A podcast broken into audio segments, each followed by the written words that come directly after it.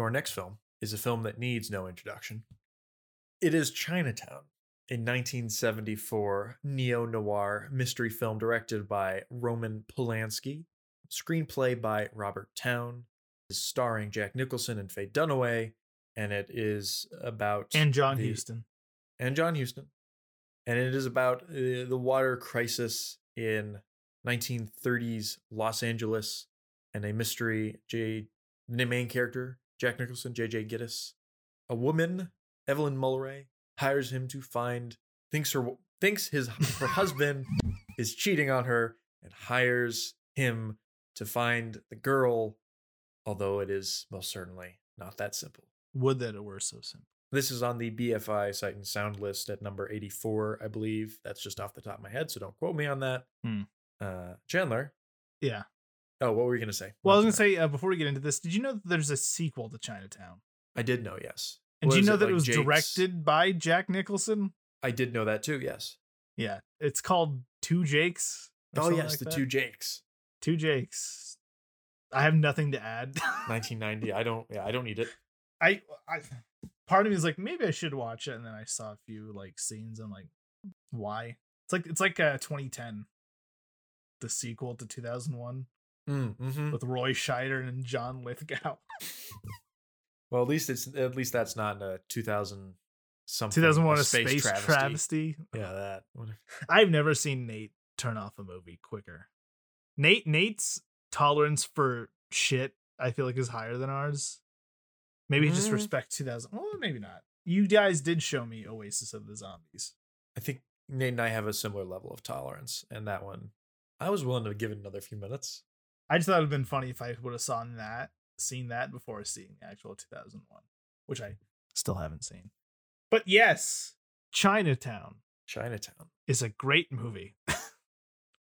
It's one of those movies that, like, if they tell me, you know, it's a they, they ask me, what's your opinion on it? And I say, it's great. And they're like, why? And my only reasoning is because it's great. My only issue with Chinatown is that you seem intent on giving it four and a half stars. Yep. Instead of the more appropriate five stars. Uh, you In know, fact, Chinatown is one of the maybe five movies that if I could give it six stars, wow, I would do it's, so. What are the other ones? I'm just curious. I don't know. I know they exist. two thousand one might be one. Citizen Kane. Yojimbo. No. No, Fang I mean Alexander. Like stuff that like beyond my perception of the film. Chinatown isn't even one of my favorite movies. Yeah.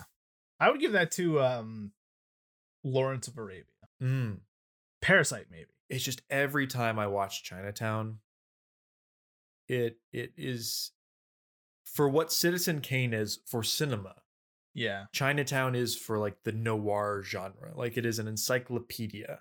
Which is interesting. Not entirely. It, it comes out black and white. But thirty years after the heyday of the genre. Right.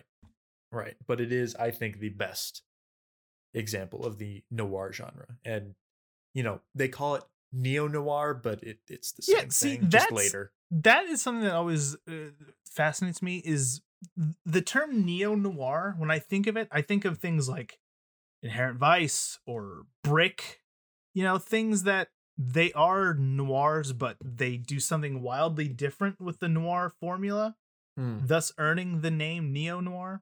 Fargo's a neo-noir, technically. There's okay, noirish elements. That's interesting. Um, but, w- you know, Chinatown is only called neo-noir because it was made later. Because it and is he, like, not even that much later. No, twenty-five years, maybe? Here, here's the thing. I, I think it's that they... Hollywood went through a renaissance in the uh, sixties and seventies. Yeah.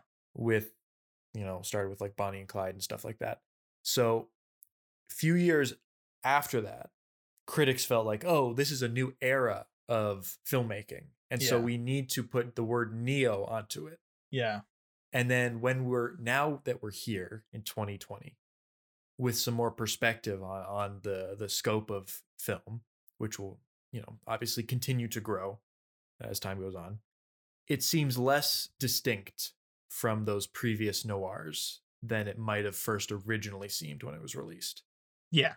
But I do agree it's like the most perfect noir. It is noir, capital N noir. Um, and, you know, I struggle to find why I don't feel as strongly about this movie as everyone else does, because it's one of those things where I there's no flaws. It's a pretty perfect movie. It's it's kind of the gold standard for screenplays. Like when people say, you know, best screenplays ever written, this one gets thrown around a lot. And it is, because it is the most efficient, but it's so efficient with its plotting, but it somehow manages to never stop the story for character development or things like that.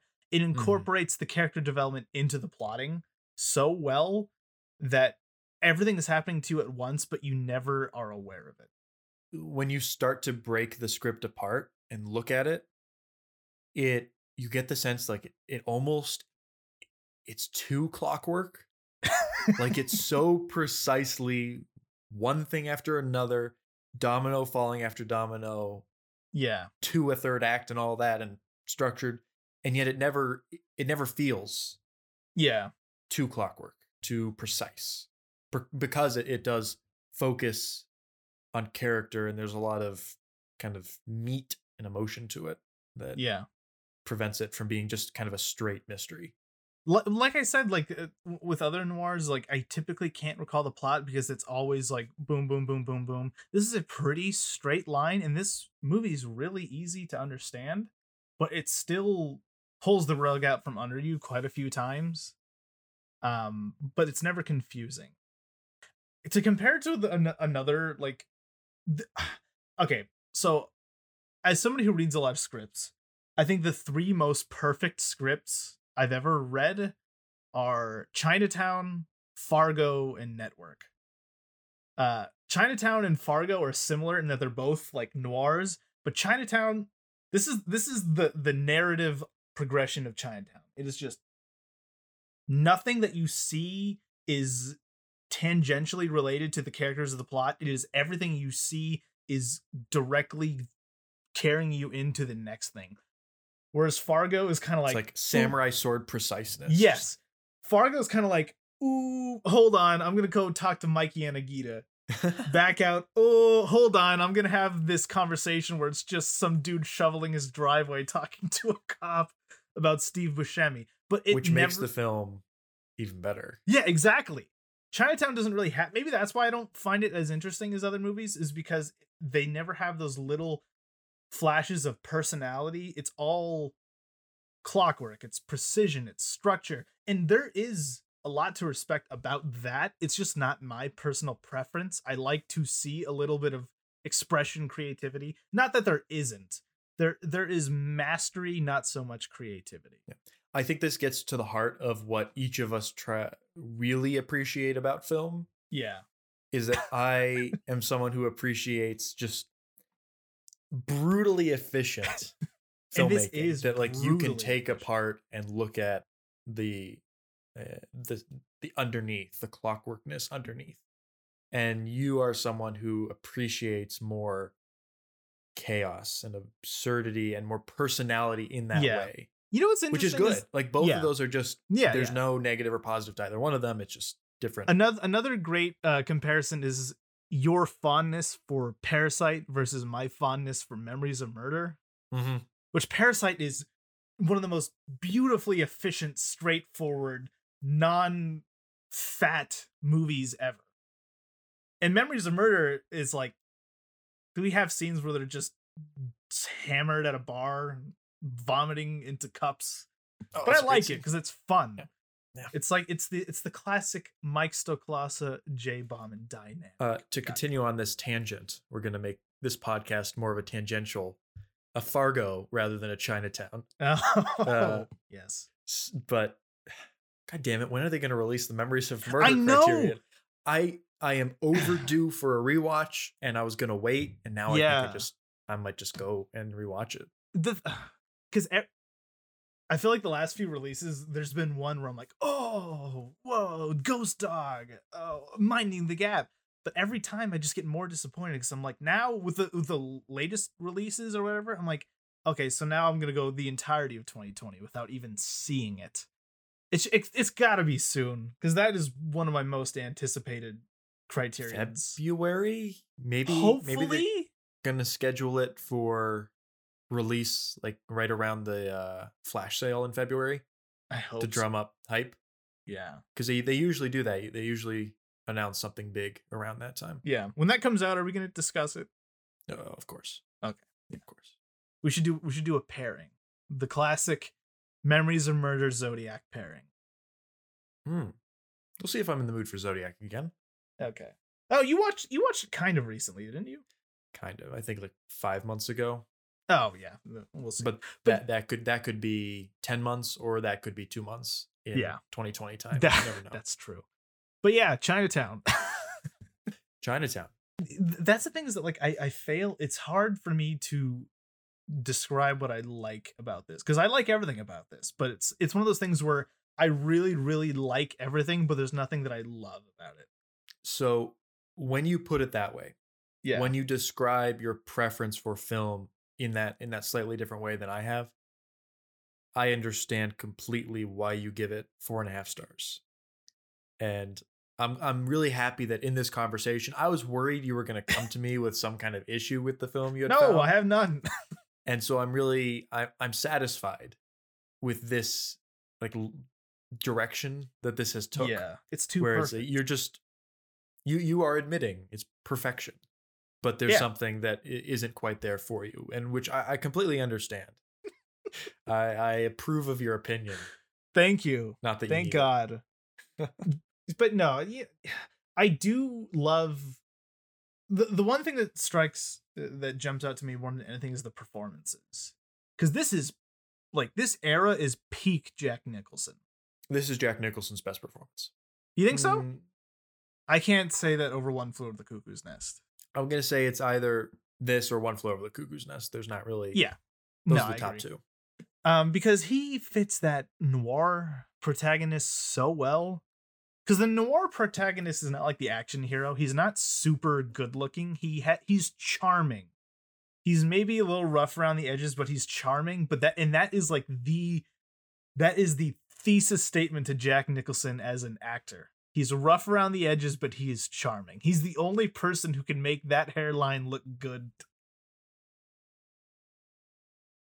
And I love his suits in this movie. He's the man's got some great suits in this movie.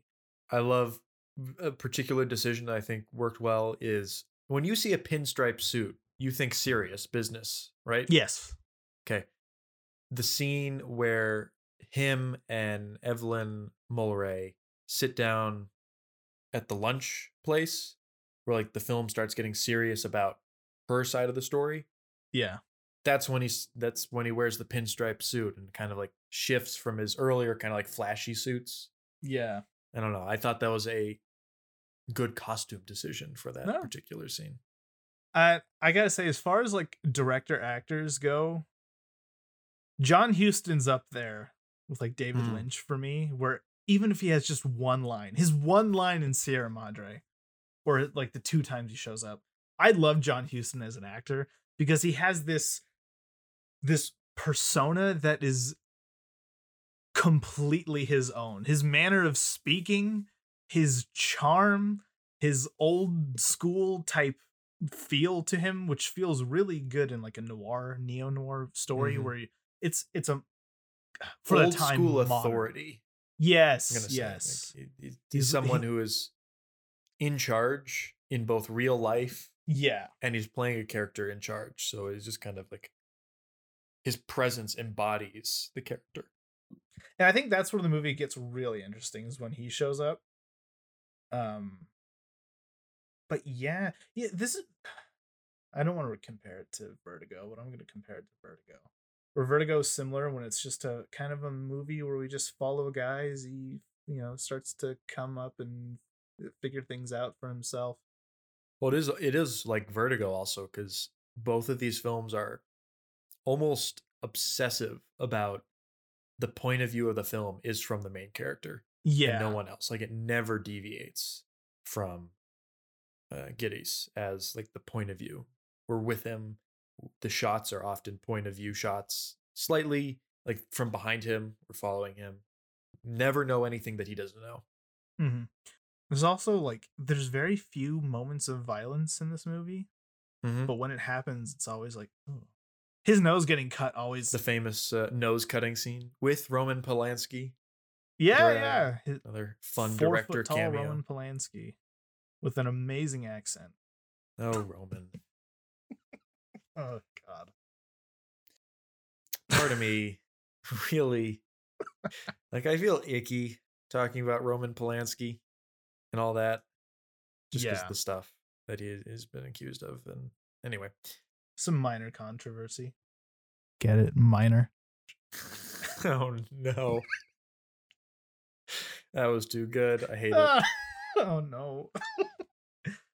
What, don't what spend other... money. On, here's my recommendation, dear viewer. Don't spend money on Chinatown, but watch yeah. it. Yeah. That's, you know, I, I struggle with that, um, that, that separating art from artist thing a lot. But when it comes to movies, there's just so much talent that isn't the director going into movies that I can't, I'm a lot more forgiving with stuff like this. So his, him, his personal life has not factored in any way to my enjoyment. Um, but yeah. Yeah. To get onto more, less, less. Yeah. This movie, subjects. um, more than any other movie, because, you know, I feel like most noirs go from like there's a gradual descent, you know, when things start becoming new, when new shit has come to light, it, it sort of gradually takes on this darker tone. I feel like Chinatown throws it all at you in like the last ten minutes. Oh, yeah. I was going to say that when they go to Chinatown, there's like there's like a bass drop and you're like, oh, shit, we're going here now. You know, it's something's going down when. I feel like it's when Mulwray gives that big reveal, the big plot twist. That's when, instead of the gradual descent, it just goes boom straight into that. Which it is shit. A gradual descent, sort of. But it's, it's like, just that it's more like he gets in so deep, but mm-hmm. doesn't realize it. Yeah, that he always thinks he's on top of the situation, and like. He he's asking questions and he's finding answers, which lead to more questions. Yeah. And so he, he feels like he is steadily getting to a better understanding of this situation. And then there's like one, two, three. First, there's the Evelyn Mulwray, uh, her reveal to him, which is kind of like the biggest, like. That's the thing everybody remembers from this movie. Yeah. That's the big, like, I see dead people moment. Yeah. I love how he arrives at that scene. He's like, I know what's going on. This bitch has been stringing me along. I'm ha- I've had it with her. And then he realizes, oh, wasn't like that at all. Yeah. And he it's his kind of ego as a detective mm-hmm. that kind of leads the plot into this disastrous third act. Because there is a, a scenario where they this didn't happen, where he... where Evelyn Mulwray survives and escapes quite yeah. easily. But the way that Jake handles it, and with Noah Cross getting into the picture, like him confronting him, needing the needing to confront Noah Cross with what he knows. Yeah. That's where like he goes wrong. Like he shouldn't have done that. Don't go anywhere near Noah Cross. And that's when it gets to the end, to that last scene, as you said. Yeah. Now you finally kind of understand, oh, he he has no control over the situation whatsoever. Yeah. Never did. But the thing about that, to get back to the writing, that big that big reveal, that plot twist, it's one of those plot twists that um like it it makes complete sense. I feel like anyone who sees it the first time will not see that coming. And it's one of those few plot twists that change the story in such a way, but while also still, if anything, heightening the stuff before it, because you pick up on these little details that don't seem obvious at all in the moment, but then you hear it and you're like, oh, okay, I, I get it. It's kind of like the, the big Fight Club reveal. Mm-hmm. That it's just, you know, it's just the amazing screenwriting. One of the things I really noticed this time around is how soon you could figure out the mystery in Chinatown. Yeah. If you're smart enough to look for it. And I don't think it, it's properly obscured to where I don't think anyone on a first viewing would really know mm-hmm. everything. everything is there within like the first thirty minutes of the film to to kind of really figure it out. Like it's it's almost let me let me pull up where I because I wrote down the progression of facts is so almost on the nose when you like lay them out. Yeah. Mulwray, the first scene is we see after he gets the the task to to find out who Mulwray is seeing. We see Mulwray giving this at the, the city council meeting, mm-hmm. and he's talking about he won't build the dam, and he's being he's heckled that he's being paid off, that there's something nefarious going on. Yeah. The very next scene is a dry creek bed. There's no water.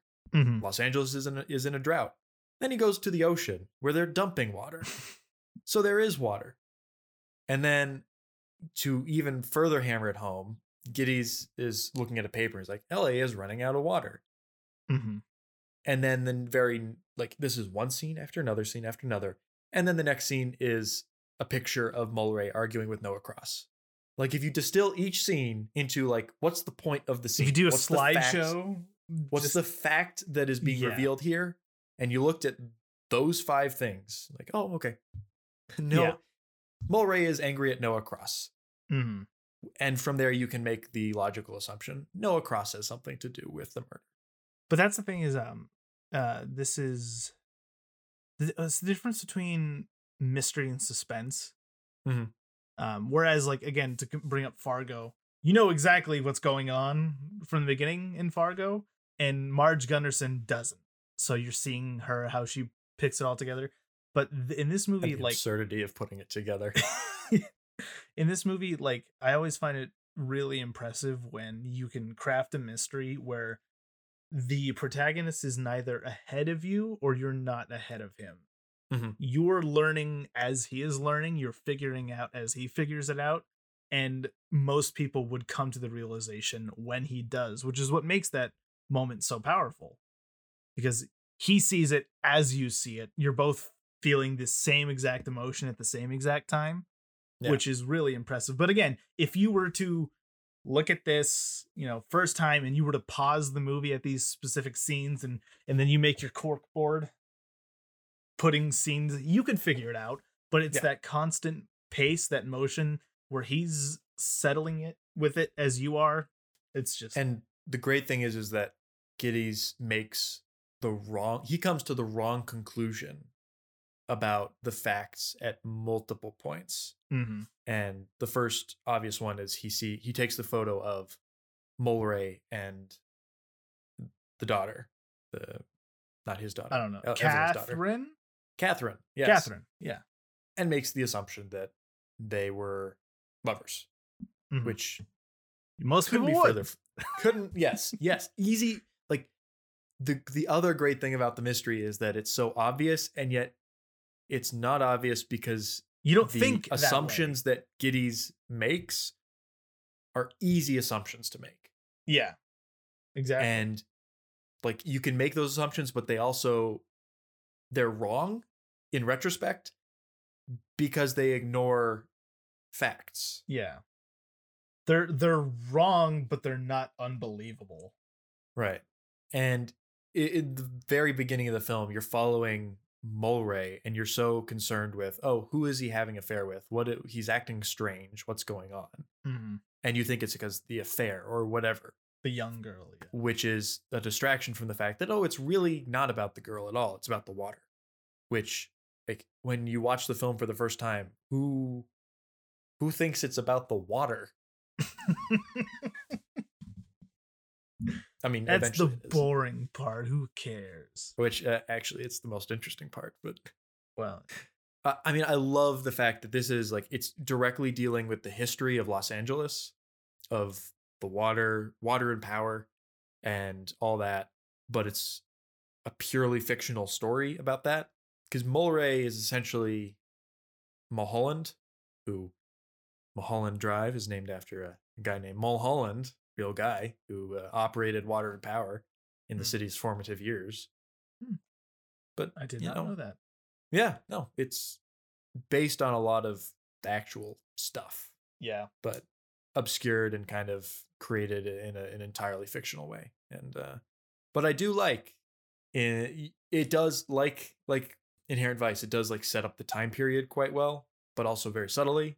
Like in the, the city council scene, you see F D R's portrait in the background. Mm-hmm. Like that's that's a big like, oh, that's when we are. It also, I don't know if you've ever thought about this. This is the tail end of the Great Depression. Yeah. So. Yeah. Interesting time. Well, the, you know, it, it's crazy to me because um, this is a movie that it sets up the, the the setting, the time period really well. But when you like really look at all the scenes, you never have like in Once Upon a Time in Hollywood where you have that scene where Brad Pitt's driving down that street and the entire street has been redecorated to look like the sixties and seventies.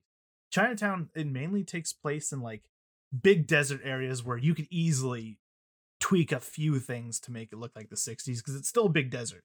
Takes place in homes that you can easily redecorate, sets like offices. It's not a very expansive movie, but they get those little details so right that it feels a lot more expansive than it actually is. Um, and as far as like playing on the noir elements, obviously when you when you set your movie in daytime Los Angeles, you're not going to get those same nighttime shots that noir is so famous for, but they really managed to hit the iconography of the noir really well by just having those harsh shadows, but created by sunlight.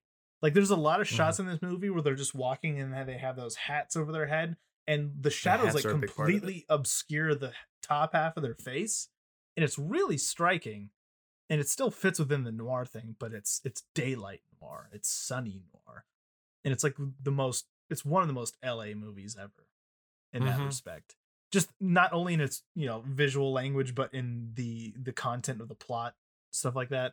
It's it's it's up there with like L A Confidential, which I guess is cheating.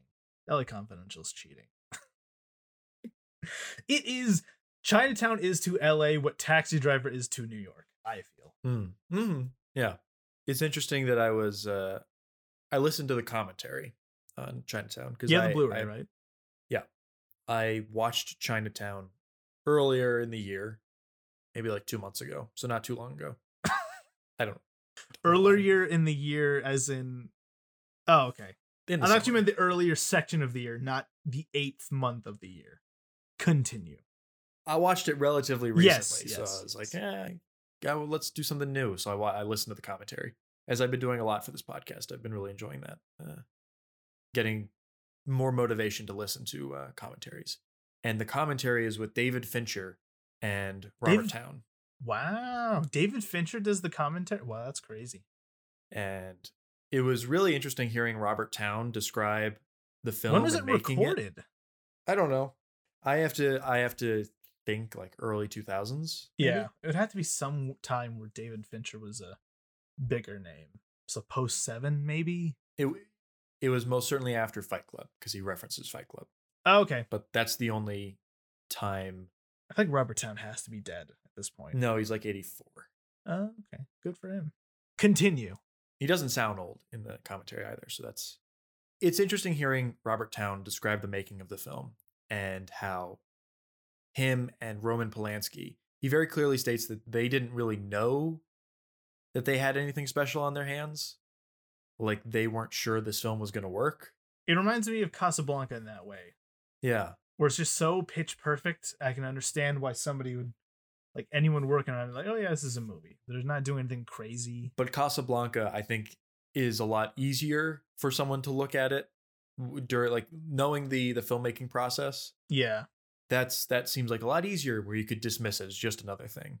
Yeah, this seems like you're making this film with Jack Nicholson giving this performance, and you think you don't have a great movie. But that was that was really interesting uh, to hear that they were they were very conservative in their estimates of how this film was going to do.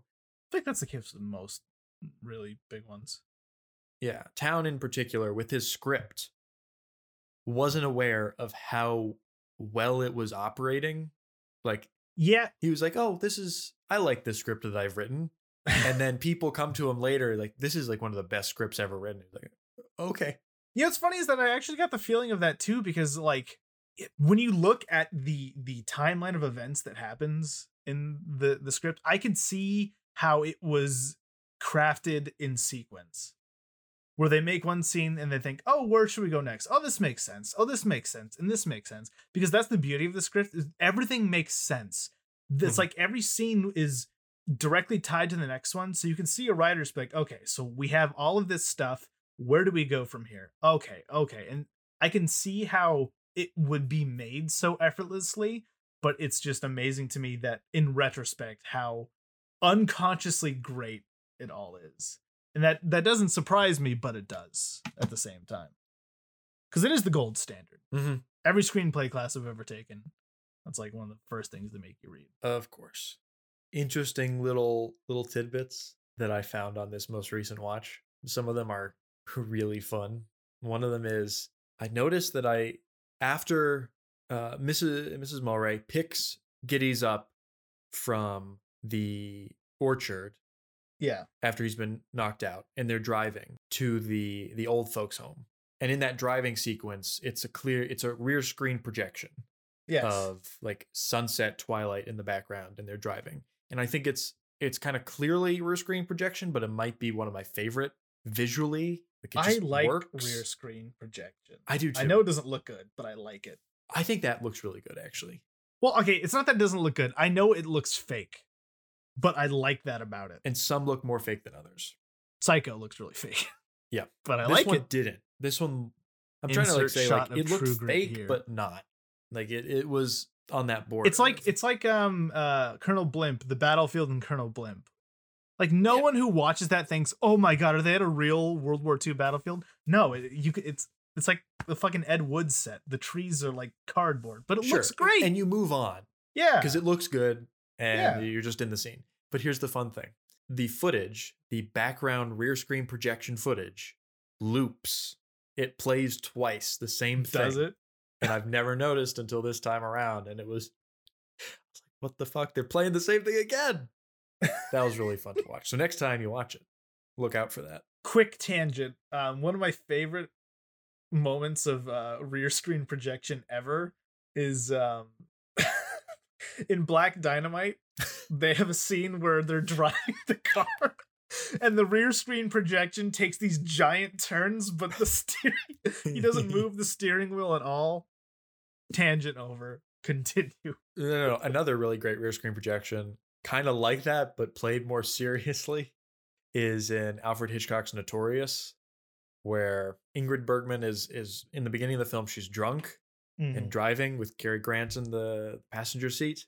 And it just, whoever was driving for the footage was just like, vroom, vroom, vroom. And she's just, she's clearly like kind of turning it. Yeah. It's not as obvious as like the Black Dynamite one, but it's still like, You're not, you're, no one's driving this recklessly. There, there's, there's, I can't remember the movie that I've seen, but I've seen a rear screen projection where they keep going, but the actual rear screen projection, the car in it comes to a stop at a traffic light, but they keep going. Point is, rear screen projection is fun. Always do it. I don't care what Nick says about True Grit. It's fun. See, that, that one I admit is problematic, ah. but it, no, no, no. But why are you, why is he so hung up on it? I don't know. I it's don't fine. know. It's fine.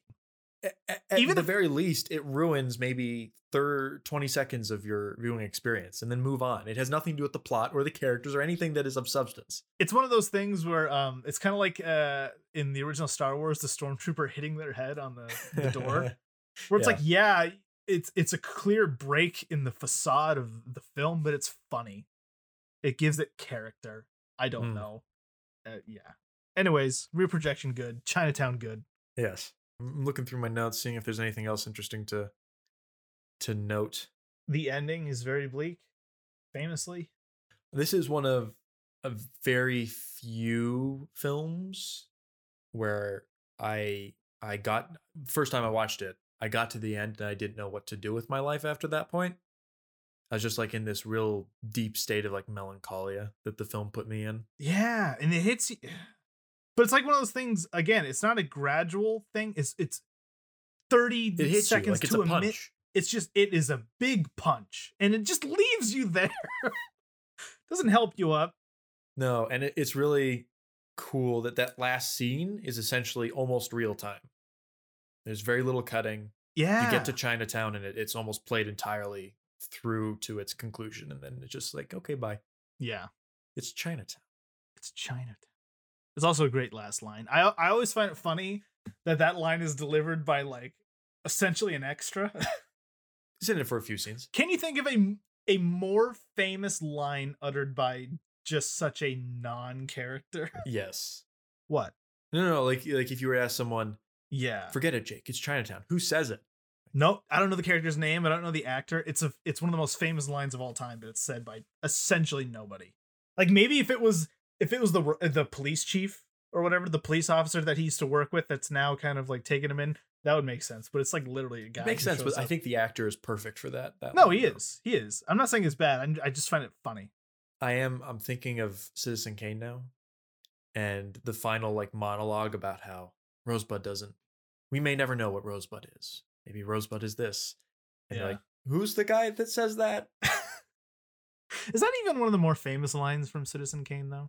No, but it is a famous ending sequence. Oh, that you know. Another tangent. One more sure. tangent.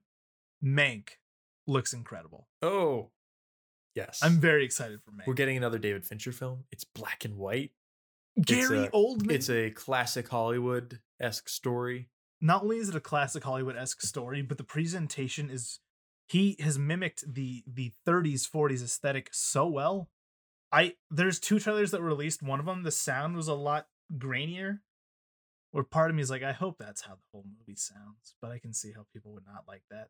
Mm. They have that one shot where he kind of has like those those fade-in hallucination things, the numbers around his head, the like super long lens close-up of him. Uh, doesn't matter. Tangent over. Mank looks good. I forget what we're talking about. Chinatown, yes. You know what I've never really thought about in Chinatown is that Evelyn Mulwray probably, you don't know for certain, but she probably knows that Noah Cross killed her husband. Yeah. Like, she's probably aware of that the entire time. Which is interesting, and I maybe next time I'll, I'll watch the film through that lens. Well, you, you get the you get the feeling that she knows she's powerless. So it's one of those things that she's kind of like accepted. But yeah, no, you're right. She definitely knows. John Huston doesn't care. That's that's what makes the ending so powerful, is that John Huston is like a huge monster in the most charming way, and every it's it's all happening in front of you, not just in front of you, but in front of everybody in the movie, and only Jake really understands what's going on. Well, you've spent so long trying to figure out who, who the monster is, and you find out. You're like, oh my God, something needs to be done about this guy. Also, I'm, I, I'm just saying that John Huston in this movie would have had carnal relations with his daughter of a very young age, directed by Roman Polanski. It's like it's like it's like the fact that Kevin Spacey is a horrible person, but his that kind of makes his role in American Beauty all the more interesting. That dynamic. I think that's why House of Cards still works. It's because like the first scene is like, oh, he kills a dog. He's a shitty person. Like, oh, I see you, Kevin Spacey. It's one of those things. House of Cards works better. American Beauty works better. Baby Driver. Baby Driver works better. It's it's funnier. It's a I lot funnier. It, it is it's funnier. Weird. What's the what's the cat movie he did?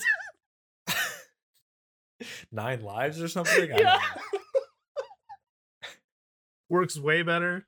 I don't know. Something about Kevin Spacey. I it it's weird describing how some of his performances are better now yeah, that be, he's been revealed. Because Kevin as Spacey is just a A, a person that always made me uncomfortable. Mm. He's an unsettling face and attitude that now that he's even more unsettling. Like, let's not forget, not only did he, you know, do that horrible thing. Remember that fucking video he made? Yeah, vaguely, and I don't, I don't like it. No, nope. Remembering it, it's terrible. It's one of the most bizarre things to happen the last few years, which has been one of the most bizarre times in world history. But yeah, tangent over. Ironically enough, our discussion of Chinatown is not very streamlined and efficient. Kevin Spacey, I don't need him to act anymore. No. But what I have, I can enjoy. Please don't hold that against me. Uh, uh, so yeah. We were talking about protagonists in neo-noir, and I think that J J. Gittes is another reason why this is one of the best noirs, is he's he's an actually interesting, deep, kind of character that you can dig I into agree. on on repeated viewings. And it, it's really fun watching, because in the beginning of the film and kind of throughout the film, he is a bit of a comedian, or styles himself as kind of this vulgar.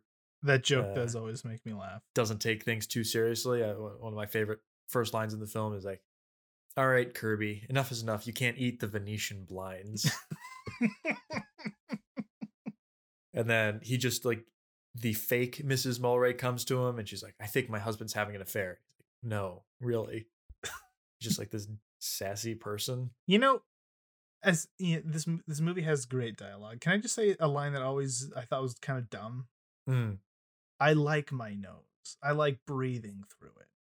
I don't know why. That just line was like, yeah, that's fine. Okay. No, it's, again, it's like one of those things that like it's weird that somebody that it, it went from from thought to hand to script to movie. It, it didn't change anywhere in that process. Whatever. Okay, it's not even a problem. It's just one of those things that I'm like, okay. But there's more like great little characterization things, or like at the the town hall meeting, Gittes uh, yawns because he's bored. And he looks over to the guy next to him like, "Isn't this shit boring?" And the old guy just like gives him this straight stare, and he's like, "Oh." I love that they bring the farm animals into that scene. Yes, I always forget about that. This is where like this film does have some personality, because there is, it's not like this one note serious drama. Yeah. Gittes does have this kind of yeah, yeah, yeah. fun side to him. And he's like, you can clearly tell that he's kind of cocky. He's not taking it fully seriously. And then uh, on repeat viewings, you're like, man, you got to be taking this shit more seriously. You don't know where you're headed. But to be fair, the, all of his cases before are like, okay, they're very simple. They're very simple. They're not world shattering. You know, you yeah. have a few people uh, that get hurt. Well, except for that Chinatown case when he was back wow. on the force. And also a little detail I don't want to say I like, because it's not good, but it does make me laugh, is when he revisits the character from the beginning, the one with the, the cheating wife. Kirby. And he shows up and she's got like a black eye later in the movie. I'm just like, okay. All right, Roman. Like, I guess I, I know this was in the seventies and, you know, it took place in the thirties, but I'm just like, oh. So, uh, yeah, does it deserve to be on the list? Oh, continue. Well, we'll get to that question. I just wanted to say that uh, I think one of the best, if I were to like pull out lines from history, not like not great, not iconic lines. Yeah. But well acted singular lines. They're just kind of like really standout pieces of acting and good lines, is when uh, Faye, Faye Dunaway also is excellent in this film. Oh, yeah. And her line when she says, "It's very personal. It couldn't be more personal." Her delivery in that, I think, is one of my favorite like line deliveries ever. Mm. Just instantly sells you that like, Gittes is like digging into something that is so infinitely personal that probably shouldn't, but but he is. Yeah. No, she's great too. She she had a real strong streak uh, this time in the seventies. Then what did she win for? Did she win for Network? No. Who did anyone win for Network? Yeah, yeah. The the wife, best supporting oh, actress. Yeah. She's in one like two scenes. That's oh. Speaking of best supporting actor in just a few scenes, uh, also from Network was um, uh, Ned Beatty, whose only scene is the "The World is a Business" monologue, and he gets the nominated. I love that. That's one of the best monologues ever. Am I getting through to you, Mister Beale? All right. Uh, uh, her first Academy nomination. She received her first Academy nomination for Bonnie and Clyde. I figured that. She earned her second nomination for Chinatown. And she won the Academy Award for Best Actress for Network. So. Okay. So it's on the, the B F I list, and I fully one hundred percent deserves to be there. In fact, I think it probably deserves to be a bit higher than where. Oh, yeah. I was about to say eighty-four seems low. Um, ask me. What do you think it deserves to be on the B F I list, Chandler? Jake, it's Chinatown. Forget it. Forget it. Okay. Guess I won't ask.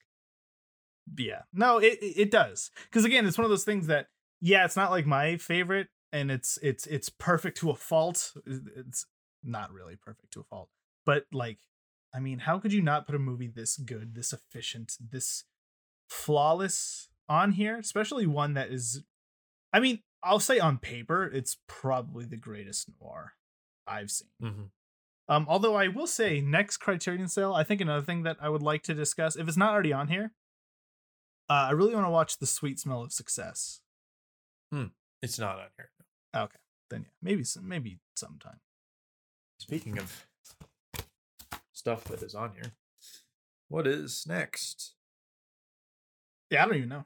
This is this is one of my favorite parts of the podcast, is I never know until you tell me. Next week, or next episode, the the Children of Paradise. It's a long movie. Oh God. nineteen forty-five, French, Marcel Carné. I've heard really good things on uh, the Criterion subreddit and stuff. Yeah. So Children of Paradise. I've been meaning to watch it, and it's daunted me for its length, but now now I get to watch it. This is how one long of the, are we talking? Three hours. Um, okay, so uh, hey, it's not Greed. I'm glad that we got to Greed so early on, because now every movie after this, I can go, at least it's not Greed. This is one, two. I'm trying to count how many I have left that I haven't seen. Two, That's, three. Oh, oh no! What? I found a new Godard one. Oh no! That I didn't. I didn't see before. Of four films I have not seen on the list. Wow! This is four. So I'll. Yeah, there'll be three left after this. Oh, interesting. That's how math works. I know Gooby's one. Yeah. We have a little little more ways. I think it's at like fifty-three or something. So we, are we going to do another uh, pairing with this? Or are we just going to?